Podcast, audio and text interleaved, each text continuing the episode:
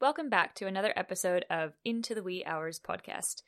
We'd like to acknowledge the traditional custodians of this land and sea where this podcast is being recorded, the land of the Gubbi Gubbi people on the Sunshine Coast. We pay respect to their elders past, present, and those emerging.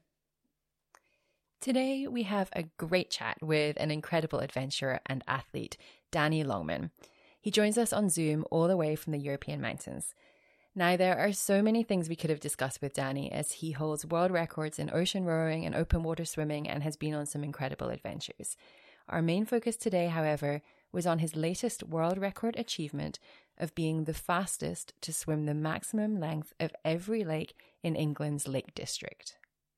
We announced in our last podcast that we have set up a Patreon account. We're so grateful for any support that you guys have in any form, but we would also be really appreciative if you have any capacity to help support the podcast. The price of a monthly cup of coffee would be huge for us, and if you are able, you can head to patreon.com forward slash into the wee hours podcast. Thank you so much for listening. We hope you enjoy this wonderful conversation with Danny. Cue the music with Kristen.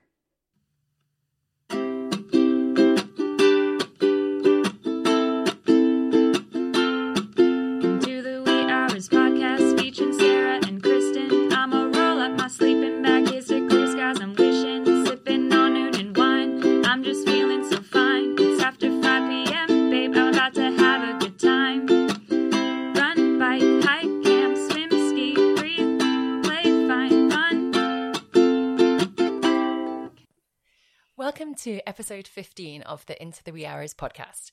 My name is Sarah Pendergrass, and I am here in the basement with my co host, Kristen Vorton. It's not a basement. it's just a downstairs room.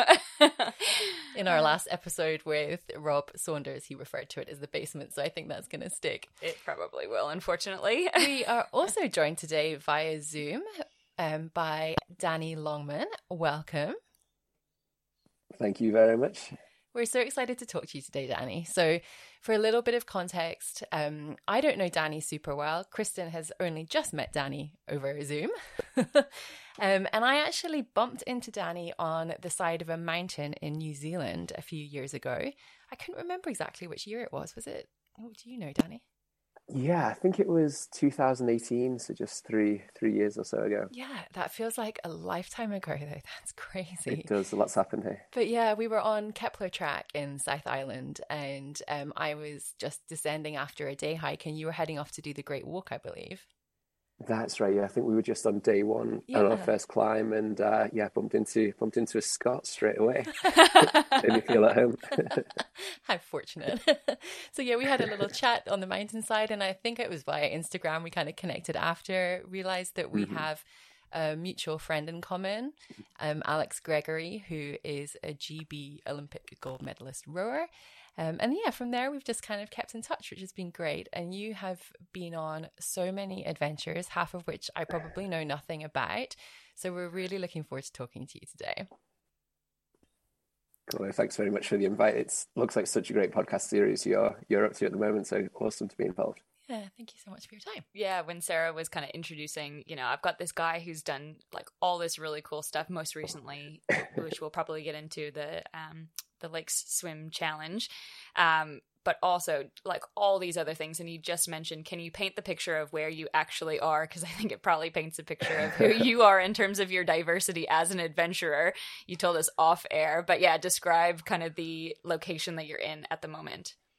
Sure. So I'm currently working from a converted barn um, just across the French border from Geneva. And so we're just across the valley from Lake Geneva. Um, on the opposite side, on a clear day, you have views of the Alps with Mont Blanc uh, sitting front and center. And just behind us, we have the Jura Mountains, uh, which is slightly smaller, um, but have loads of cross country skiing, mountain biking, trail running. Um, yeah, not a bad place to be working from. Yeah, fantastic. Oh, I'm so jealous.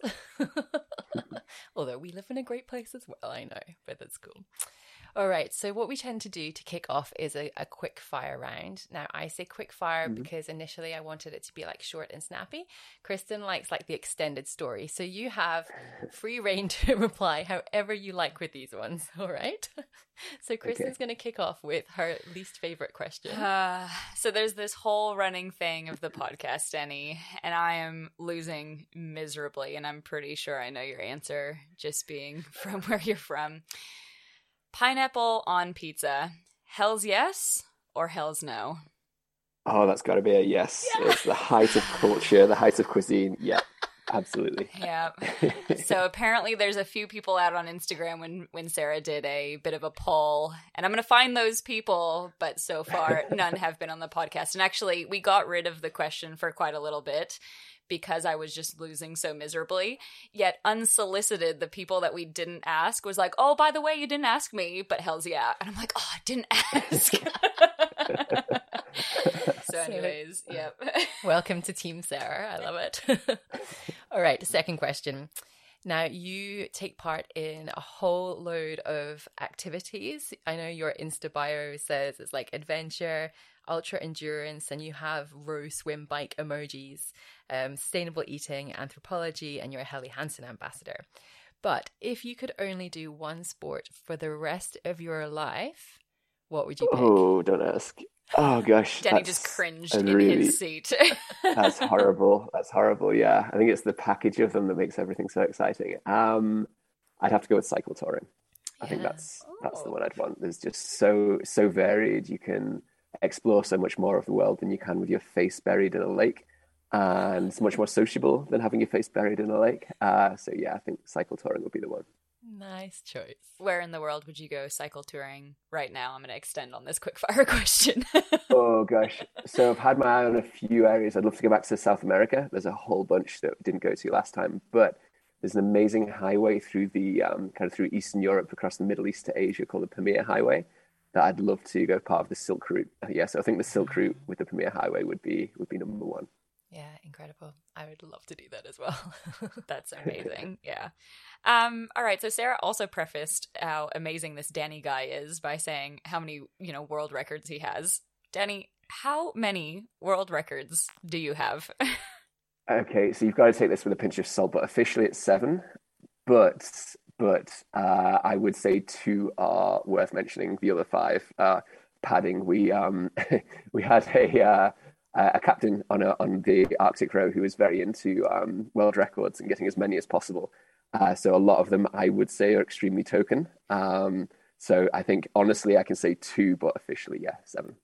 And again, to extend, what are the two that you like? Definitely, it seems like you have a bit more pride potentially behind those. Yeah, two. so I think these two are relatively legit. One of them is um, the first rowing crossing of the Greenland Sea uh, which is the northern portion of the kind of a portion of the Arctic Ocean um, between Svalbard and, and North America. Um, and then the other one was the highest latitude reached by an ocean rowboat. So we headed up to the, the permanent ice shelf at 80 degrees north and uh, yeah, weaved through the ice for a while um, until we got thoroughly blocked and lost, and all of the ice behind us had obviously shifted, and it was a nightmare to get out. And yeah, so I think that one just for the the memories and the fun of it um, was cool. Um, so yeah, th- I think those two are relatively okay. But there's other ones. We've got one for being uh, the largest team to row across the Greenland Sea.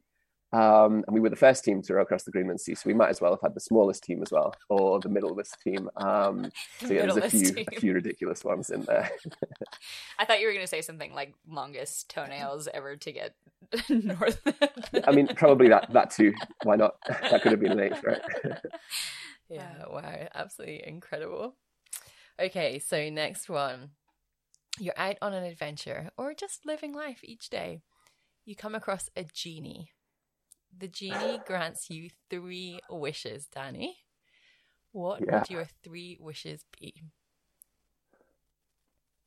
Gosh, okay. Um, I've often thought that clearly one life isn't enough. You know, there's way there's way too much to do. Everything you choose to do comes at the expense of 10 other things that you can't do uh, because because you've chosen that like everything's a trade-off so i feel like yeah to be able to hit rewind and start again and do do different adventures every time i think that would be more, more time would be the first wish amazing Such a good and as wish. for the other two, uh, probably more time to think of what to do with the other two wishes because I can't think right now. Well, I should say, so Kristen and I have just spent the weekend hiking together, and as we were hiking, we were asking each other these questions, and over two days of hiking, we were still like, "Oh, I, I don't know." Whereas yeah, we've just been amazed with people. I mean, that's such a beautiful answer you just gave off the top of your head.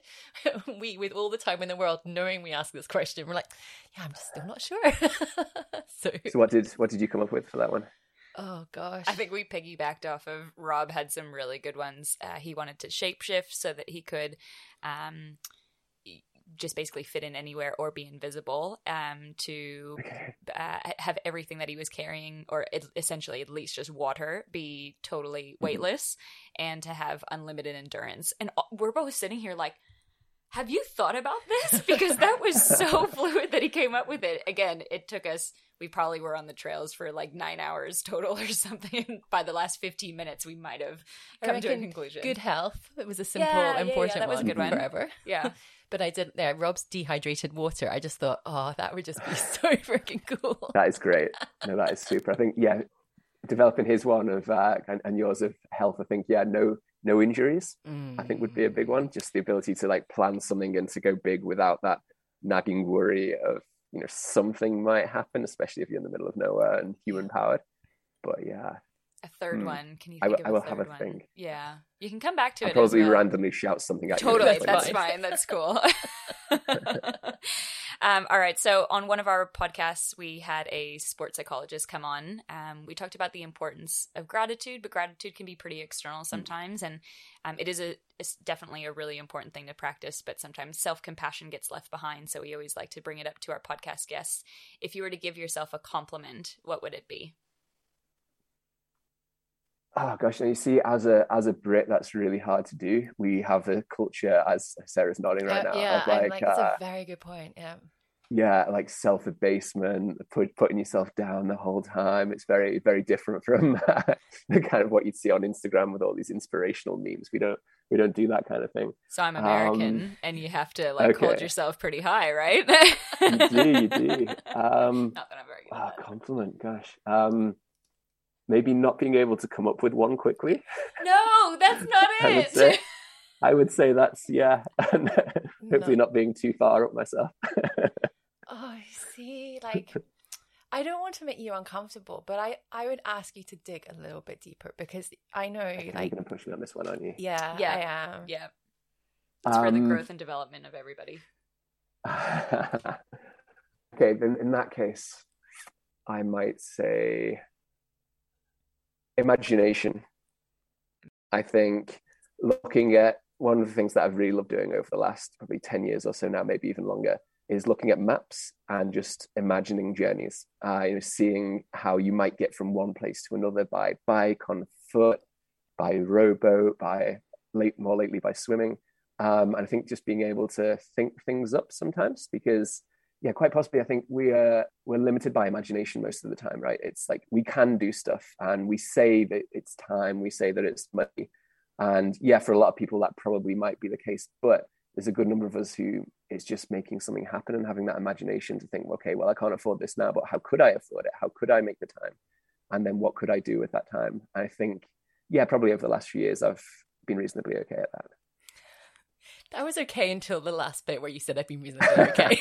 Uh, you can but it was you can beautiful. cut that out if you want to. No, of course not. I'm just joking. I'm just joking with you. That was a really beautiful one. That is and a I wonderful. really appreciate you going there as well because you're quite right. As a Brit, it is that thing if it's so much easier to like put ourselves down and, and yeah, not speak confidently about ourselves. But you're an incredible human, and I love the imagination one. It's just that's perfect. So thank you.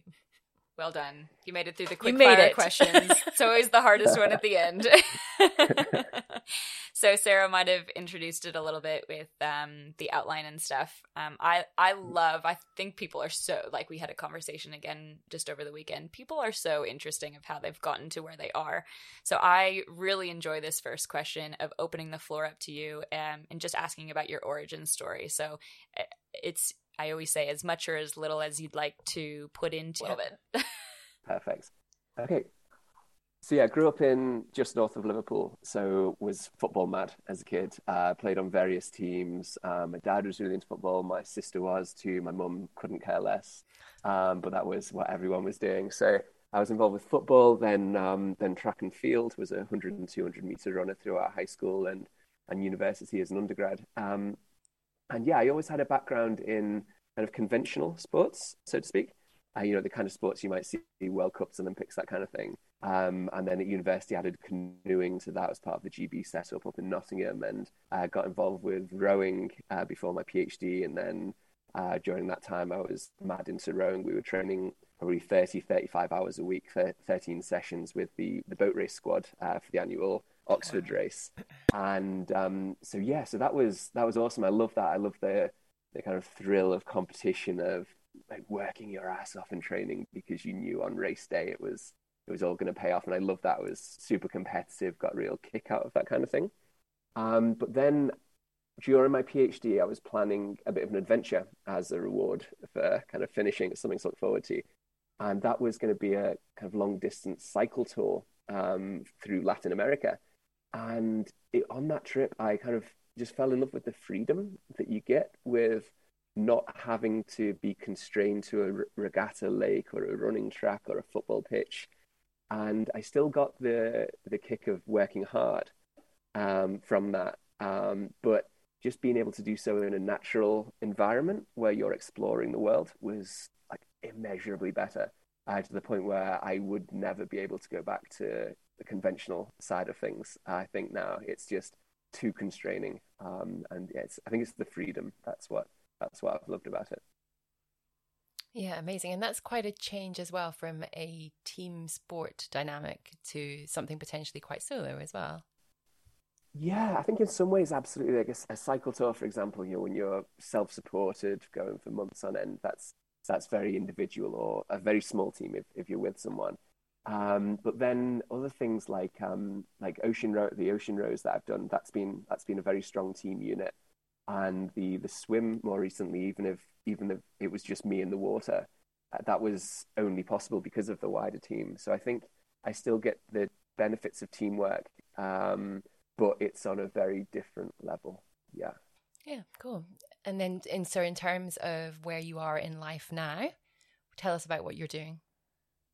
Sure. Yeah. So I'm now two years into my first kind of tenure track academic gig um, at Loughborough University in the UK, uh, which is um, quite a good school within the UK, but no one outside has ever heard of it, probably because of its ridiculous spelling and even worse pronunciation. It's got two different O U G H parts to the word, each pronounced completely independently and differently. I uh, never uh, just, thought just about this. People. Yeah, and people wonder why yeah. the English language is terrible. yeah, exactly. We should definitely have a have North Americanized simplification of it. I think that would that would definitely help. Um, but yeah, so I'm a couple of years into that now, uh, which is great. I'm absolutely loving the research that I'm doing there. But at the same time, uh, I'm really hoping as COVID kind of hopefully fades away, the world will open up and adventures can kick off again. Uh, so I was really lucky last year being able to to do something within the UK. But um, otherwise, yeah, I think stage of life where I'm kind of coming into like mid early thirties now. So I'm feel still feeling good, still feeling strong and fit. Um, but maybe aware that that might not last forever. So probably, if anything, it's going to ramp up over the next few years. Take advantage of it while you've got it as well. Absolutely. Yeah. yeah. I'm I'm sure COVID has affected you as well. But just a little quick thing, like how has it affected everything that you've been doing in terms of your life versus adventuring as well? Has it been quite a big impact? Are you guys kind of getting back to normal? Yeah, so um, yeah, things are starting to get back to normal here now. Um, although there's debate over whether that should be the case or not. I mean, numbers are still pretty high, and obviously down your part of the world, the restrictions are still fairly strong, uh, as they probably should be here. Um, but we'll get too political. Yeah, yeah, um, that's a whole different um, conversation. hey. yeah, but uh, yeah, no. During COVID, obviously, um, the first lockdown in the UK was was quite severe. You could go out once or twice a day to get food or to go for a short walk or something. But I think I was very lucky in that uh, quite a few of my friends have been in a similar situation that kind of you know the, the way the personal lives worked out at that point it really it really was beneficial um, so for example in my case i just met someone um, whilst adventuring actually in arctic norway and um, we bumped into each other on that trip, and then happened to be visiting when the lockdown hit. Um, and we'd only kind of known each other for a couple of months, but then suddenly you're forced to spend five months living together, uh, which was absolutely not planned and could have been horrendous um, given the lack of escape opportunities on either end. Great test um, of a uh, early really, relationship. Exactly, hey? yeah. yeah, but then things worked out really well, and and now we're we're living together on our through our own on our own terms, um, not not forced, uh, which is which is always a good thing. I feel um, to feel as though you can, you know, you don't have to be there.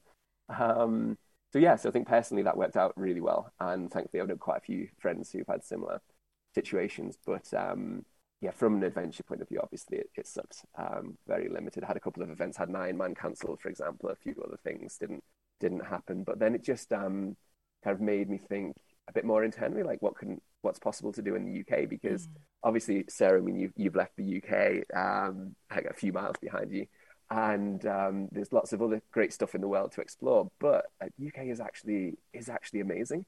Um, there's loads of cool stuff, especially as you head further north and so it really made me think UK based. What can what fun can we have here?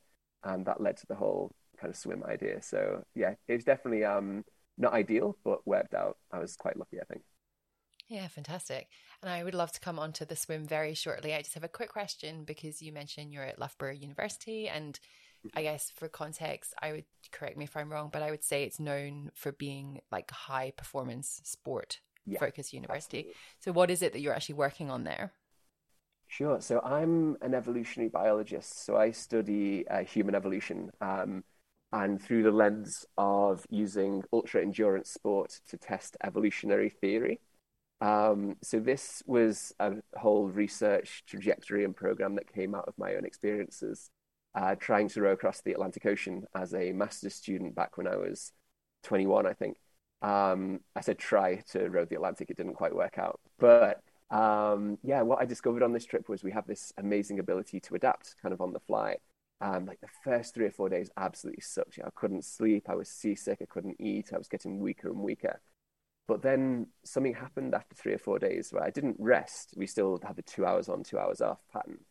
Um, but I started to recover. I could eat. I could sleep. I got stronger. And I came back to Cambridge, went straight to my professor, and was like, "Hey, you know, we've got some awesome adaptive mechanisms here. This is super cool. We need to we need to study this."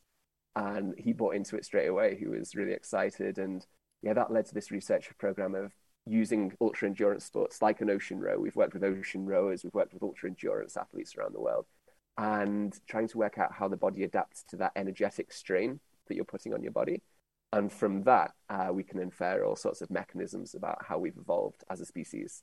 So that's that's the research that I'm doing. So the reason for being at Loughborough to actually answer your question um, is because yeah, they're the number one sports university in the world, and they've got amazing facilities for looking primarily at sports performance. Um, so I kind of piggyback on that and use their expertise and equipment to answer questions related to evolution.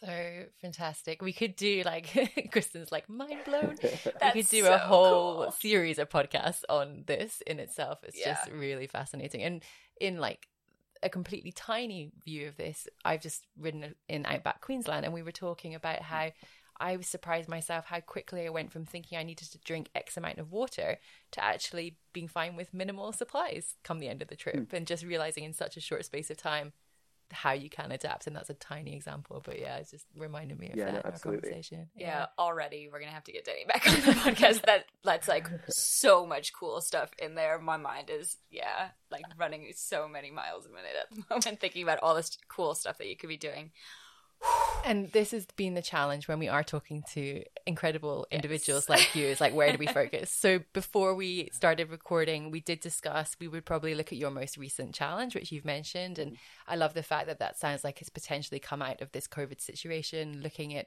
exploring your backyard because that has been such a common theme for many of us. Mm. Likewise, I wouldn't have necessarily chosen to ride in outback Queensland, but our state borders are closed. So that was where that came from as well. So, yeah, would you like to tell us a little bit about this lake swim challenge that you've taken on? Yeah, sure. So this was a fun one actually. It was um, so the Lake District is an area of the northwest of England where we have our we, we call them mountains, um, they're probably maximum about a thousand, just under a thousand meters. I think is our highest Aww. one. So maybe not the biggest in the Cute. world, but they're yeah, they're beautiful. They've got they're really pretty, and I think the relief actually, the how steep they rise up from the lakes makes them feel bigger in a lot of places. And there's lots of lakes, as the name would suggest, um, a whole bunch of lakes, and there's actually 13 big lakes there, publicly accessible. Uh, a few of them are reservoirs, so you're not allowed in. But um, yeah, there's 13 lakes, and uh, two years or so ago, um, a friend of mine actually, it was he was one of my runners in an ultra marathon that I was testing in the Jordan Desert in the Wadi Rum. I was out there collecting some data for my job. Um, we were sat by the campfire one night, and, and Tom, uh, one of the runners, said, "Oh, said, oh, by the way, you know, I'm not actually a runner." I was like, well, I've just seen you run 250k. He definitely said, no, no, I just I do this for cross training. I'm a swimmer. Um, and he said that he's he's planning this challenge for the summer. He wants to swim the length of all of these lakes and and set a, an FKT, a, a fastest known time for this. And would I like to join him as a swimmer? And at that point, I'd just done my first ever two kilometer open water swim. So obviously feeling very qualified to take on this 70k challenge. I immediately said yes. Um, and then a week or so after, asked him, I was like, how, how, how far is this? Um, and it was quite, yeah, quite a bit further than I was expecting. But we, um, yeah, so I did that with Tom uh, two years or so ago. And then with COVID, with all of the restrictions, thinking about things to do, it's like, well, I feel like we could go quite a bit faster on this. And that was motivated also by the fact that an actual swimmer, an actual good, very good swimmer last year had broken our time and set a new record. Um, so I was a little bit a little bit miffed by that. Uh, the competitive juices were kicking in. Um, so thinking of things to do during COVID, someone had just broken a record I had. I thought, yeah, that sounds that sounds perfect. Let's get a bunch of mates together to come up, drive me between the lakes, uh, paddle kayaks next to me, and it could be a nice a nice semi-social thing to do um, during COVID as well, kind of in an outdoor, kind of socially distanced way. In a very type yeah. two fun way. yeah yeah, yeah, possibly type three or four. yeah. Same jokes. Okay, so um, first of all, when did you end up doing this? So this was in August, just gone. So August 2021. So that's summertime. So what kind of temperatures are we yeah. talking about? Yeah, so the air temperature was probably um, so it's the height of English summer, so about 18 degrees, 19 degrees. Yeah, um, which 18 is probably, degrees. no, yeah. I had to, I had to only wear my uh, summer jumper that day. Um, but the water was a bit chilly. It f- kind of felt okay initially. The water was probably about 15, 16 degrees. Um, but then as, so it felt fine for the first couple of lakes. But then, as you know, when you get tired, things feel colder. Um, so by the end, I was shivering nonstop, even though it was, I had a few friends, I had a, uh, one friend uh, in particular jump in and swim a couple of lakes with me at the end and um, I think he thought I was incredibly soft. I was shivering uh, before I got in. I was shivering when I got out, and to him, obviously, not a problem. Completely fresh.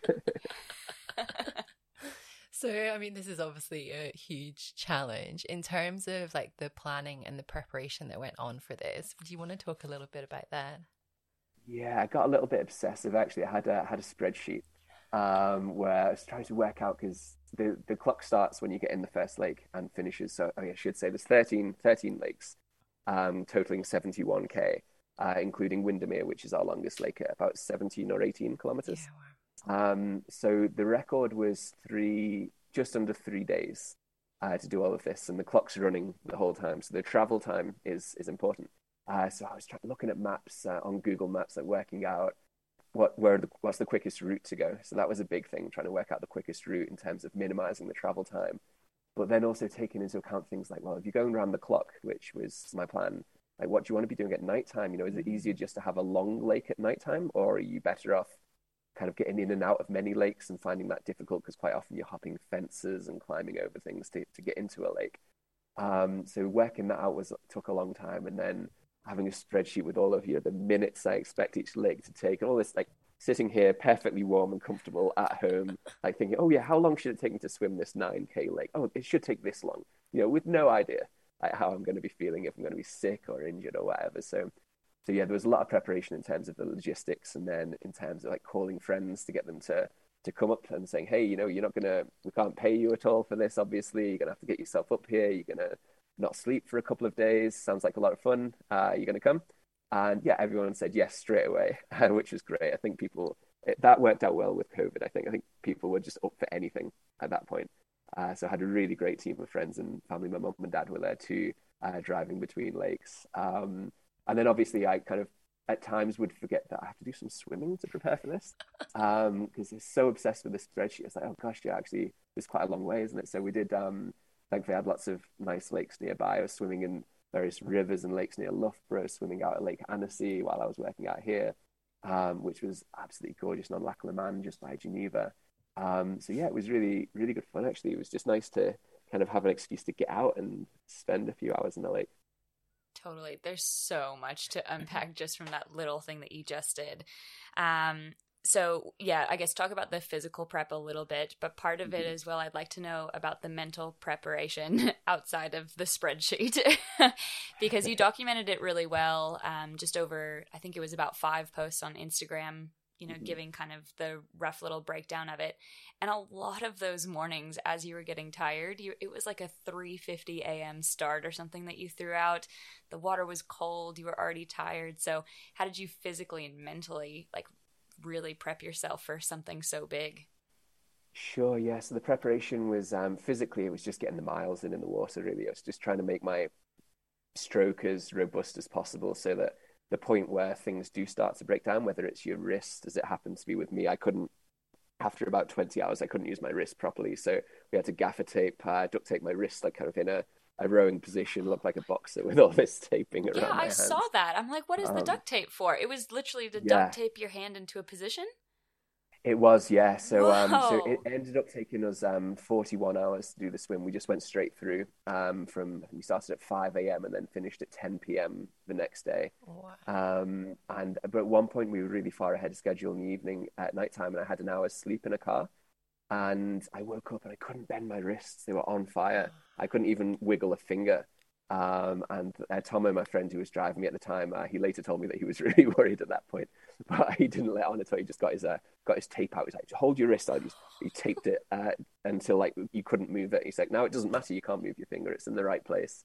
Um, all is good." So, so yeah, the physical prep was all to try to, I guess, just get as many miles in as I could to push back that because I knew I was going to break down at some mm. point.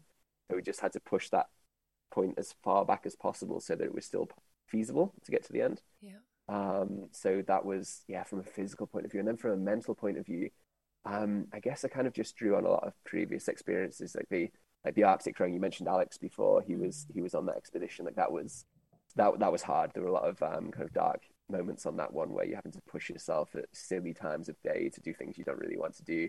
At that moment, in retrospect, you definitely did. Um, and the previous swim challenge and various other ocean rows and cycle events, I think once you've done a few things, it kind of gives you that fallback of experiences. When you're if you're struggling, you can just look back on, hey, you know, I did this, therefore it's all good. But to be honest, during the swim itself, there wasn't too much of that. There was, um, like you alluded to there, Kristen, the uh, that one that lake at three in the morning. That was just after I'd had that hour's sleep, um, and my wrists were on fire. And I got into Ullswater Lake. It was an 11k lake, uh, which at that point was I was going incredibly slowly. It took like four hours. It was through the night and into sunrise, and there were a few that was probably the hardest point. I couldn't. I was feeling sick. I was kind of having to swallow like you know when you feel like you're about to be sick and you kind of swallow it down. I was doing that while swimming, and it was pitch black and freezing cold. And uh, I was supposed to have a wee snack every 30 minutes, but I couldn't. I couldn't really eat that, so I was just super low on energy. Um, but then the sun comes up, and then something magical happens, and you start to feel better, and you get to the end, and you've got Eccles cakes waiting for you, and you might need to yeah, explain what an Eccles cake is, Danny. All right, yeah. So uh, in the north of England, there's this awesome tradition of all these little villages have their own local cakes. And there's a tiny village called Eccles in the Yorkshire Dales that make their make their own cakes. It's kind of like um like a pastry filled with raisins, uh, kind of like a mix, and it's amazing. If ever you see them in a in a UK store out in Australia, definitely definitely check it out. Is there anything to draw on for experiences for those not. Or as a comparison, yeah. no, it's it's a unique thing. It's an Eccles yeah, cake. Okay. Yeah. yeah, definitely check it out. Sorry to interrupt, but I just had to. I was like, we need some clarification on the on the oh, the pastry or however you want to call it. some cultural exchange. Some, yeah, exactly. yeah, so I mean, it's interesting when you talk about the mental prep there in terms of obviously drawing on these incredible experiences and, and hard adventures that you've been on But also, it sounds like while you were swimming solo, your crew were incredibly important. So you had someone taping your wrist and just being like, yeah, you're going to be fine, even though they're worried about you. Um, do you want to talk a little bit about your crew? I mean, it sounds like everyone you asked was happy to join, which is awesome in itself. But how did you select the people? Like, how did you roll that out? Because obviously, it was a pretty complicated mission between the swimming and the driving and the navigating in the water and all of those elements. But it was, yeah. So um, basically, just trying to think who would be a positive influence on the team. And thankfully, I've kind of surrounded myself over the years without necessarily thinking about it with loads of super excitable, positive people. Um, so yeah, I just wanted people who would um, have be able to use their initiative because during the challenge, you know, if things go wrong, like I don't really want to hear about that to a point. I've got enough on my plate with the swimming, so I need people who are going to be proactive and solving things and anticipating problems before they become big problems. Um, but also people who will be, you know, who will enjoy it. I don't want people to come and not enjoy themselves. So, um, yeah, I had loads of mates from various points in my life that were more than happy to to come and give their time, which was I was so grateful for. But the team was such a huge part of it because the you know the swimming. I'm probably swimming for about two thirds of the time during the challenge, maybe not even that and the rest of the time, you know, the team are driving me between lakes. They're cooking, they're heating up food, and even while I'm on the lake, I've got a kayaker next to me um, who's navigating, who's keeping me safe from boats, who's feeding me every half hour or so, like a small child. Need a little nibble and something, otherwise I'll get cranky. Um, so yeah, honestly, the team made everything possible. It wouldn't. I'd been able to do one or two lakes without the team, uh, but nowhere near the full challenge. So that was that. That I was so grateful for all of that. I love that your mom and dad were there with you as well. Is that like a special part of the team yeah. that you held for them? Yeah, absolutely. So, um, so mom and dad have had to put up with all my rubbish, obviously, for a long time now, in terms of uh, wanting to go on these kind of trips, and yeah, kind of, it is something I felt bad about too. You know, going on ocean roads while your parents are looking at dots on the screen, mm-hmm. hoping it keeps mm. moving in the right direction. Yeah. And that is something actually I've questioned to a point. Like, is that incredibly selfish? Is it is it something you should do? Um, but then I've, I've raised it with them like, no, dude, you, you, you live your life, you, you do your thing, and we'll we'll deal with it our end. Nice. Um, so it was really nice to be able to share that with them because a lot of these things in the past have been, you know, off in inaccessible parts of the world that you know, I can tell them about afterwards. I can show them photos, but it's not the same. So yeah, to be able to have um, they they drove me through a bunch of the lakes during the daytime hours. I gave my gave my mates the horrible evening overnight shifts. Um, but yeah, they were there. They were there at the finish. They were there getting me ready for the last lake. Um, like I had a really nice moment with my mum actually. So Derwent Water was the the last lake, uh, and it was just coming into the evening. The sun was setting behind Skiddaw, and a beautiful warm. Well, actually not. Not thinking warm. I was shivering. A beautiful sunny evening that should have been warm, and in my memory was warm, but definitely at the time was not. Um, but yeah, she walked me to the start of the lake, and we were just kind of chatting away the kilometer or so walk to the start, and then um, it was just like having a nice normal walk on a summer's evening, except that I then got into the water and had to swim for 5k. But apart from that, it was actually a really nice, um, a really nice moment. So yeah, it was just it was great to be able to share that with them. I love that. Yeah, have your parents had a, a big impact on your adventure lifestyle? Um, yeah, big time. I think um, mostly in terms of the, laying the foundations that allowed me to do that. So they've uh, always been encouraging of everything and um, had the baseline background of sports, I guess, which which has helped massively. Knowing how to use your body, how to push yourself, but also where your limits are, has really helped. Um, but they've just provided the kind of foundation that I've been able to think up all of these these weird things to do from. Um, and then during that, they've been super supportive and told me when I'm being silly, um, if I've come up with an idea that's ridiculous, which is which is really important. But at the same time, yeah, just giving me the the kind of background that's allowed me to go for it. Gosh, given the things you've done, I'm curious what the silly things are that are too ridiculous. um, yeah, I can't even remember. I think they did a good job of squashing them. yeah, good job, mom and dad. yeah. Was your intention with this swim from the start? Was it always just go and keep going? Was that your plan? Yeah, so I saw um, I saw that the record had been broken by this lad who he's a British fella, George Taplin from Sheffield. Um, really fantastic swimmer. He trialed for the Rio Olympics, I think, and nearly just just about missed out. Um, but I looked at his time, and he swam the lakes super fast, like way faster than I could do. But then seemed to spend a bit more time in between them. Um, and I thought, well, I'm not going to beat him on the lake, but maybe I can beat him in between the lakes. And I looked at the timings and I thought, well, yeah, I think that's doable, but it still wasn't super exciting to me. I was kind of umming and ahhing about it. I was unsure where, like, why that was. Like, why was I just not really excited about this? And then um, I was on a long drive one day that I thought to myself, like, well, what if I don't stop? What if we literally just go lake to lake? Uh, and then suddenly I was excited. suddenly I was like, yes, this is absolutely what I want to do. This um, sounds extra painful. This sounds great. yeah, exactly. Let's, let's set a time that someone's going to have to um, like really work to beat, but let's make it more of an adventure thing, like uh, less of a swimming event, but more of a general adventure event. And um, that was when I got really excited about it. So I think, to be honest, I needed that uh, to get me to buy in fully, because I think for some, something like this, you have to be fully fully in, otherwise yeah. it's not going to work. So, um, so yeah, I think that was just mind games for myself. Really, that was how I made it sound fun. That's incredible. And I'm curious actually in terms of that keeping going thing. Um, if you think of like something like uh, these 200 mile trail runs that are happening, and obviously sleep deprivation is such a big thing, and people will stop for dirt naps on the side of the trail. When you're swimming in cold water, do you feel sleepy or does it just kind of keep you going? Yeah, I think it really helps. You know, I've seen um, loads of these amazing documentaries on YouTube of people like for example, Courtney Dauwalter, who yeah, you know, runs these huge events, 200 miles plus, and the way she has little naps on the side of the path and keeps going. I think as a swimmer, you have that a bit easier because, yeah, as you just mentioned, that the water's cold. Like you can't really have that issue of falling asleep while you're going. And if you do, I guess you you'd go on great guns. You're really pushing yourself. I I didn't have that. Um, but then it does sap your energy super quick because you know, the energy you need to keep warm um, is ridiculously high. And and it really affects your stroke as well as your shoulders and your lats start to get cold. You can't stretch quite so far, and you get less efficient. So probably pros and cons, but in terms of the sleep deprivation, I think it, I think it helps. Yeah, that's interesting. I've um, also done 2K as an open swimmer, so I feel very capable of doing this as well, and probably taking on your FKT. how uh, would one like I I have no idea how you eat and swim. Kind of the same thing. Again, we're coming from like a bike and run background that you're breathing normally and you have the use of your hands to keep moving. How do you eat while swimming? Yeah, you kind of have to stop. Um, so I worked out that kind of little and often was the way to go because I've got this ridiculously tiny stomach. It seems that I get full really quick. It empties really quick, and then I need to eat again half an hour later. But I can't really handle too much stuff, especially when you're swimming, because when you're biking, you're, you're kind of hunched over forward. It's like a nice position if you've eaten.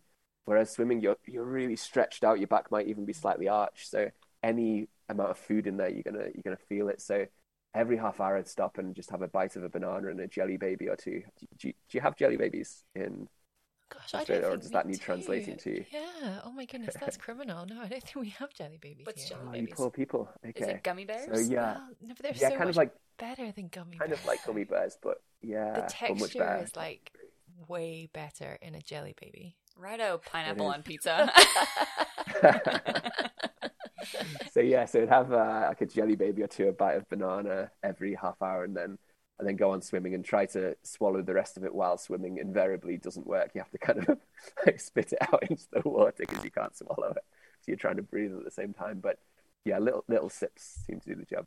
And you with bananas, Sarah. I'm just uh. thinking uh, of you having to hold a banana in your mouth while you eat it as well. I, Sarah's got a weird thing with bananas, which I poke fun at. I like the texture of jelly babies, but I hate the texture of banana. Like it's just not my thing. Okay. and then were you drinking water, or how did that work? Yeah, so we had um, kind of like warm, like sugary drink kind of mixed mm. up. It's like this endurance, like maltodextrin thing that's like a really slow release energy, which was great. But um, often, if I needed a sip, we'd just open your mouth and take a gulp from the lake, um, yeah. and that would that would work fine. Fresh yeah, I guess so. Yeah, why not? Uh, yeah, goodness me, the whole thing. I, I I really think that stop start element as well in terms of like you're swimming for a long time. What was the longest? So Windermere you said was like 17 yeah. or 18 Ks. How long did that take? Yeah. So that was about five hours 40 or so. and um, that was the longest one. There were three that were over four hours, or th- uh, over three hours at least. And um, yeah, the stop start thing was tricky because you, um, like when you're tired and, and cold, the last thing you want to do is kind of get wet again and yeah. get in the water. So that was, you had to kind of psych yourself up a little bit each time, especially during the night. That was, that was probably the hard one. But otherwise, I think the stop start actually really helped you. I found that because you get out of a lake and then maybe you have a half hour drive the next one. So you can eat something quite decent as soon as you get out. Um, like once you've got into warm clothes, then you can have something sweet. And I found that I probably recovered quite quickly between the lakes. So I think that helped me on this occasion. But um, it was a bit of a pain having to get back in. that was getting... that was the hard bit. Yeah, sorry to interrupt you. Were you getting in and out of a wetsuit each time as well then? Yeah, so I had um, luckily I had a bit of a sponsorship from uh, HUUB, who are a kind of UK triathlon swimming company. Uh, so I had a couple of wetsuits from them. So yeah, I was kind of going from one wetsuit to another, cleaning them because you don't want to kind of, you know, affect one lake from the previous one if there's any algae or something. Um, so yeah, getting on, putting on a wet wetsuit. Uh, that's that's a kind of like a life affirming experience. Putting on that cold, slightly slimy wetsuit that you have to really drag up your legs and up your back. It's that's when you feel like yeah, I've made I've made good decisions here. I can relate to that. I did some like wild camping and surfing trips in the Outer Hebrides, and in the morning, putting that, oh, that really, really cold. Almost you had to like crack the wetsuit a little bit because it was so oh, cold. No. And then pulling that on, like, whoa, that wakes you up as well, though, once you've got it on. Mm. it does, doesn't it? Yeah, you feel ready to go then. and I read a couple of articles um, talking about your wholesome experience as well that there was like a hour long nap that you took and you woke up from the smell of the wetsuits that was grim. Yeah, that was that hour's nap that I mentioned before when my mm. wrist had seized up. Um, yeah, that was that was a error in retrospect. Yeah, I had all had like three wetsuits bundled up in the back of my mate's car, um, with, with the passenger seat reclined, and um, I hadn't realized when I went to sleep, but I woke up literally gagging, like like holding back the sick. It was so so bad. It was worse than if anyone's listening to this who's ever done ocean rowing, like the smell of a cabin after about three weeks at sea, it was worse than that. It was absolutely disgusting. Um, bizarrely, my mate couldn't smell it. He was he was absolutely fine. I don't know what's if he just quickly adapted or there's something wrong with him, but it honestly it was the worst. It was the worst smell. I was just happy to jump into the lake and get some fresh water in my face after that one. The perfect crew member, though, oh. if he couldn't smell it. I mean, yeah, no, I, was, I was happy for him actually. I, was, I, I, don't, I, don't, want I don't want you to be able to smell it. That's right. I mean, there was. It seems like there was quite a lot of highs and quite a lot of lows and things too. And you kind of mentioned the why of doing it was to get back after the record. Like that's kind of what invigorated you. But there was a different reason that I saw out there as well. You kind of dedicated this to a friend, Stu. Do you want to talk about that a little bit? Yeah, that's right. So I had a really good friend um, when I was at university called Stu. We were at the, the same college doing different courses, but we were on the same sports teams, same friend groups, etc and um, yeah, he was just an all-around great guy. You know, super sense of humor. Um, would get on well with everybody. Um, one of those people that unfortunately I drifted away from slightly after university, but someone who you could just pick up a phone to, have a chat, and it's as though it hasn't been a year or so since you last spoke. So I absolutely counted him as a good friend, and uh, unfortunately he he died earlier in the year, and um, so really wanted to try to do something uh, in his memory and I spoke to his mum, and he'd been working at a food bank um, for the last last year or two uh, up in Leeds, where he just moved to. And um, yeah, so we had the idea to um, to raise money for the food bank. Obviously, um, there's a lot of difficulties in the UK at the moment with regards to uh, social inequality, which has um, really developed over the last few years. And food banks have grown, kind of sprung up all over the place, and they they need a lot of support. So we thought that would be a really nice thing to do. So so yeah, his mum was was really supportive of that. She got she got behind it, and um, yeah, we just wanted to raise some money to try to continue a little bit of the work that he'd been doing before before he passed. Yeah, that's amazing. I'm sure that was pretty tough as well. Well, I, we would I would like to get you know where we can we still donate for example can we put it in the like show notes um, or anything yeah of course that's that's really kind yeah there's there's a link uh, that i can share with you awesome yeah i'd like to do that for you guys thank you yeah we'll pop that in the show notes for sure Mm. And can I ask, like, did that add to the emotion of the achievement when you finished? Was that on your mind?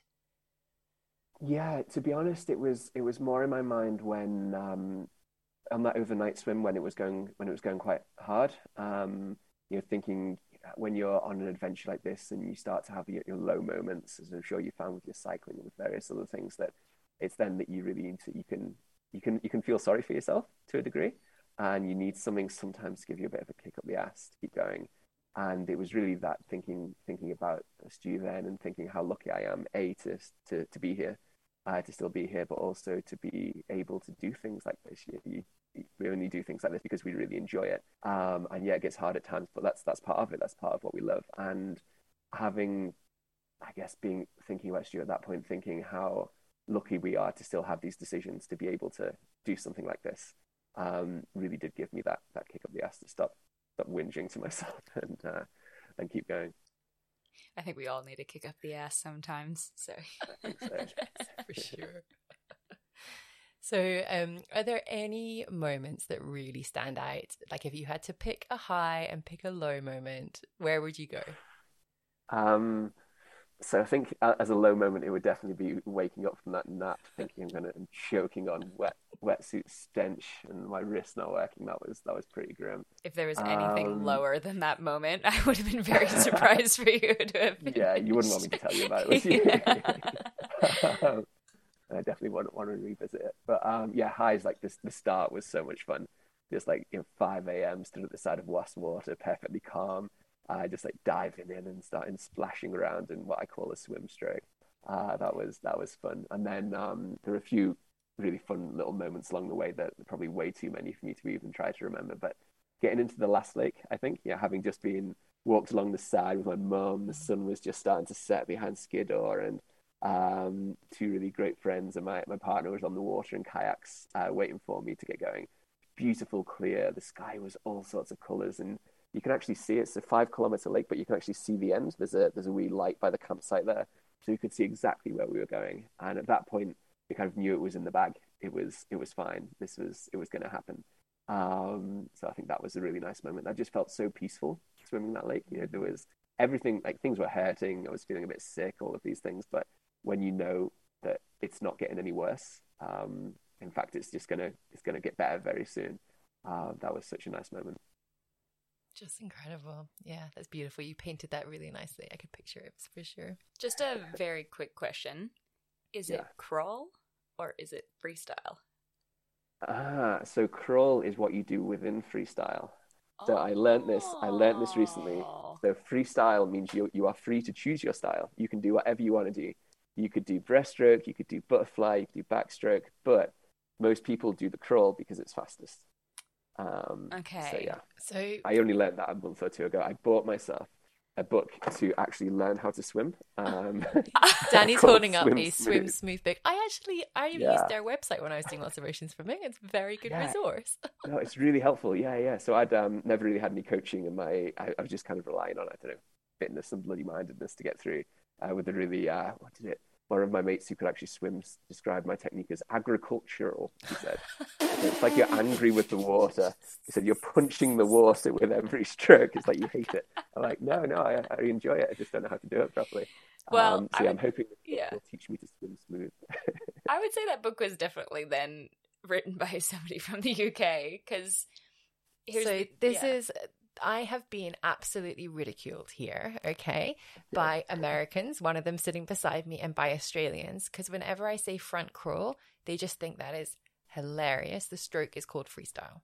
But you have given us a ah. context for the fact, and I actually did know this. Now you've reminded me that, yeah, in a freestyle race, you can swim whatever you want to swim. It's just front crawl is typically the fastest. Right. Nobody would swim butterfly as their fastest one, I don't think. So thank you, Danny. You've just really made my day. Perfect. That combined with the pineapples, we're, we're doing well. yeah, indeed. Yeah. so, I mean, this was obviously, it took a, a massive physical toll in the moment. You're having to blooming strap your wrist into position, and you mentioned your lats and everything else that are hurting. What was your recovery like after this? To be honest, it was all right. So we went to, um, we got out, kind of stripped out the wetsuit, got dry. Um, immediately went to a greasy all night pizza place. Perfect. Um, with with the support team, which was super. We sat there. I think I had like three or four hoodies on, my tracksuit bottoms to try and warm up. Somehow forgot shoes, uh, so I sat there in my socks walking across town. Um, but yeah, no, that was that was awesome. Then drove home, and the next day we had a bit of a chill day. The next day, but then we went on a hike up. Um, went up uh, Old Man of Coniston. We did oh, some oh, rented mountain bikes in Grizedale Forest. Um, stayed in the camper van out by uh, just on the on the banks of Coniston as well. So yeah, I think within um, waking up the next day, I was a bit sleepy um, and I had a shower. I was like washing my hair. I was like, ooh, yeah, I feel my lats. They were stretching a little bit. Um, but otherwise, it was it was okay. It was just kind of catching up on a bit of sleep, uh, but nothing nothing too bad. Amazing. I think that's one of the benefits of swimming, hey, is that it's not very grueling on your body. Like if you go for a bit of a run or a hike, obviously Sarah and I feeling our hips after that hike that we did. But even after a run and things, like you need quite a lot of recovery. But people who come from a run background, oftentimes they're told to bike or swim because it's so much less strain on the body. Yeah. But Yeah, well, absolutely. I mean, I think it's it's yeah. low impact, but I think my neck would die if I was swimming and rotating like that the whole time. I know you trained, but yeah, it's still pretty. yeah, you probably get like a few It is, overuse yeah. things, but yeah, your Yeah. body is completely supported, isn't it? You don't have that impact, and uh, Mm. maybe I should have just tried a bit harder, so I'm a bit faster, and I'd have been a bit more achy. But Well, Again, could save that another one one of for the next uh. UK little things that you can stab at yourself. the the whole cold water thing. I mean, ice baths are used for recovery in in some instances, so maybe you were semi icing yourself as you went as well. yeah, yeah, maybe. Us being the spin on that experts in physiology, obviously. I know, right? so going through some of the highs and lows and, you know, completing adventures like these, I think you always take out a little bit of learnings either about yourself or, you know, you kind of mentioned a couple of things that you have taken away from the trip, but any kind of big lessons that you've learned from a big adventure like this? Yeah, I think the importance of people. Um, I think that you can go off and do things on your own, and that's super. Like, that's absolutely worth doing. It's better doing that than not doing it. But if you can do it with your favorite people, that makes a huge difference. And that was not only what made it possible, but that's what I'll remember. I think um, I will remember some of the swimming for sure, but what I'll remember is, you know, Ben and Hugh telling me inappropriate jokes from the kayak to get me through the night. Um, like Adelina waiting for me at the end, my dad like with a, a kettle of hot water to pour down the back of my wetsuit, all of that kind of thing. Um, that's yeah, I think that's the big takeaway for me. Like seeing seeing your favorite people. Yeah, that's fantastic. And especially because, yes, while it is that solo mission, you're the only one swimming, just how you can actually bring that whole team support environment in and bring the fun to it as well, for sure. I Yeah, think so, yeah. very cool. And for lessons for everybody else, would you give any words of wisdom for anybody who's looking to do something like this, you know, at this scale? So, so I know a lot of people. I know what you should say is like just you know be cautious, build up slow, work out where your limits are. But I reckon just go for it. Like you don't you don't have any idea what you can do. Uh, and if you fail, you're going to fail like spectacularly, which is going to be fun in itself. So I reckon, yeah, if you can, if you can think something up, if you can imagine it, just go for it. And yeah, nine times out of ten, it might not work out, but but it might do, and that wouldn't that be great? And then the flip side is the lessons that you get from the failure are also huge. So Yeah, you, big time. you can't go Absolutely. wrong. That's such a good answer. Yeah, Yeah. I really appreciate that. Go for it. Love it. Is there anything else you want to share about this particular challenge? Um, gosh, no, I feel like to be honest, I feel really self-indulgent just talking about it to this much, so I don't think I can I can go on with that one. Okay, well, we we are so grateful. Like, I appreciate that discomfort, and we are so grateful that you are talking about it. I'm gonna, we will wrap up soon because I am conscious of your time, but I'm gonna switch tack completely. You Mm-hmm. mentioned you were thinking about getting a dog, and we have here Kristen, who is a dog trainer and the ops manager of a, a national canine academy here. We have three trail dogs between us. is this true? Are you looking at getting a dog? Yeah, so um, yeah, so we've we visited a rescue dog um, a few times over the last few weeks. Um, she was um, come, came in from Bosnia, um, kind of unknown past, very likely um, not a great past. Uh, incredibly anxious, uh, been looked after by a lovely family. Uh, we've been to see her. She's gradually warming to us. Um, but actually, unfortunately, the other day we we had to make the sad decision that it wouldn't work out at this point. Uh, I think we've just got too much um, at, for the next couple of years, too much kind of adventure and travel that we're looking to do that we couldn't give her the stability that she needs. I think she needs someone who will just stay at home with her a lot of the time uh, to kind of make her feel comfortable in new surroundings and feel safe around people again. So unfortunately, we had to make the call that that wouldn't be in the best interests. So yeah, not for the time being, but hopefully sometime soon. The idea of trail dog is amazing, though. I look forward to seeing more photos on Instagram about that. well, one is 10, one's 6, and one's not even 1. Indeed, still to celebrate her And do they all birthday. do they all keep up? Are they all able to cover the distances you guys do. Yeah, so Bear's done 55k with me. Um, he's my 10 year old who's in the room at the moment, and then my six year old has just started to run. Both border collies, but very, very different. And now Yeah. that it's getting much more hot as we come into winter and you guys go into summer, uh, Moose, my younger one, uh, he definitely feels the heat. So when I'm running with him now, just for training runs, I've got Bear out in front of me and Moose is behind me that I'm like kind of dragging. But he still wants to get up every day. Like he knows we're going for a run. I'm like, all right, mate, like we're doing strides now. You gotta keep up. but Ness, Sarah's dog, is super keen, but she can't run very much because Yeah. she's not fully developed either. Yeah, so the challenge I have with Ness, so she's a, a coolie, which is like a working dog breed, and she would love to go and do the 55Ks, but I'm very conscious of her development. So we're probably doing like I'm training her on single track at the moment, doing like an hour, but it, there's a lot of like sniffing and shuffling in there as well. But it's pretty cool. I'm excited for the journey with her, that's for sure. I think it's responsible sounds that you've chosen to make that decision because I get the people on the other end that might not have time, and that's when the dogs kind of Mm, definitely move around a little bit. So you probably Exactly, have made the right one. one, but but uh, yeah. yeah, and when you choose to, I'm sure that you guys will be full into it, and it's going to be super fun. So Absolutely. yeah, yeah, we'll we'll make sure to follow that on Instagram and see when it pops up. Some great names there, by the way, with Bear and Moose. Oh yeah, Very much appreciate that. Bear actually came to us as Bear. He was two years old from another family, and he, and you look at him and he's just a black bear. Like he's got these big stand up ears. Yeah. We're like, there's no point in changing your name. Moose came to us. We got him as a puppy, but his ears were humongous, so they look like antlers. So we're like, well, we've got a bear. We might as well just have a moose. cool. Yeah. All right, so we um, round up the podcast with a deep and meaningful question, Danny. Um, the context to this is I have coached a group of little girls, young girls, mountain biking on our local trail network. The session is an hour long, and they cannot go through the hour without needing to go to the toilet. So they always Right. ask if they can go for a wild wee. So essentially, pop into the bushes. Can you tell us about your wildest wee? so I was thinking about this one. You mentioned this in the pre-show notes, and there's a few. There's a few contenders. especially with the rowing. Again, I love when I love Yeah. when guests are like, "Hmm, I've thought about it. There's a couple to choose from." there are. There really are. Um, I think there was. So there's one. The sun was rising, uh, just over the volcanoes of west the Western Highlands in Guatemala, uh, just by Lake Atitlan. We climbed up a volcano to get to the top by sunrise. There were three or four in the distance with plumes of uh, black smoke coming out the top of the volcanoes. The sun was glittering on the water, and that, that was a great peak. That that was a good one. Um, another one, probably at the opposite end of the temperature scale, was yeah, as you just said there, ocean rowing. This was up in actually that was with, with Alex. I think it might have been a team P. This one.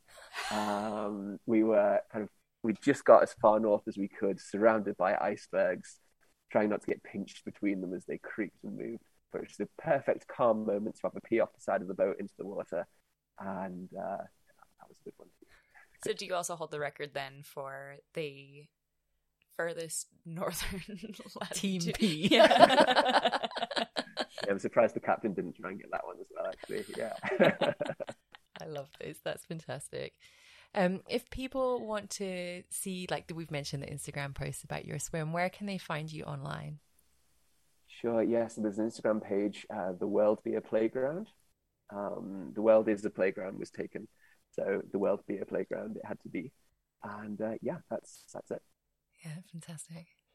Well, we are so grateful for your time today, Danny. It's absolutely lovely to see you and to and to talk to you. Thank you so much. We are conscious that there's just so much we could have talked about, but this has been fantastic. So thank you. Sure, Thank you for the invite. It's great to be part of this this exciting new show. yeah. And if we can steal any more of your time, we will definitely ask for it in the future. That was so fun. And yeah, you've got so many interesting things that we could probably talk to you again, like we said with Rob, for like six or seven hours. I'm sure that we would love to. But we all have lives. It's the Everyday Adventure podcast. So thank you so much. It's been really fun. All the best, Danny. Thank you. Awesome. No, thank you. Thanks for listening to another episode of Into the Wee Hours podcast. To get in touch, you can find us on Instagram at Into the Wee Hours Podcast or email us at Into the Wee Hours Podcast at gmail.com. On Instagram, Sarah is all the gear nay idea, and that is N A E for all you non Scots people, and Kristen is at Kristen Vaughton. To read the show notes or to listen on the website, you can visit intotheweehours.com forward slash podcast. And to help support this podcast, you can also head over to our Patreon page, which is patreon.com forward slash into the wee hours podcast. Happy adventuring, and we will talk to you next time.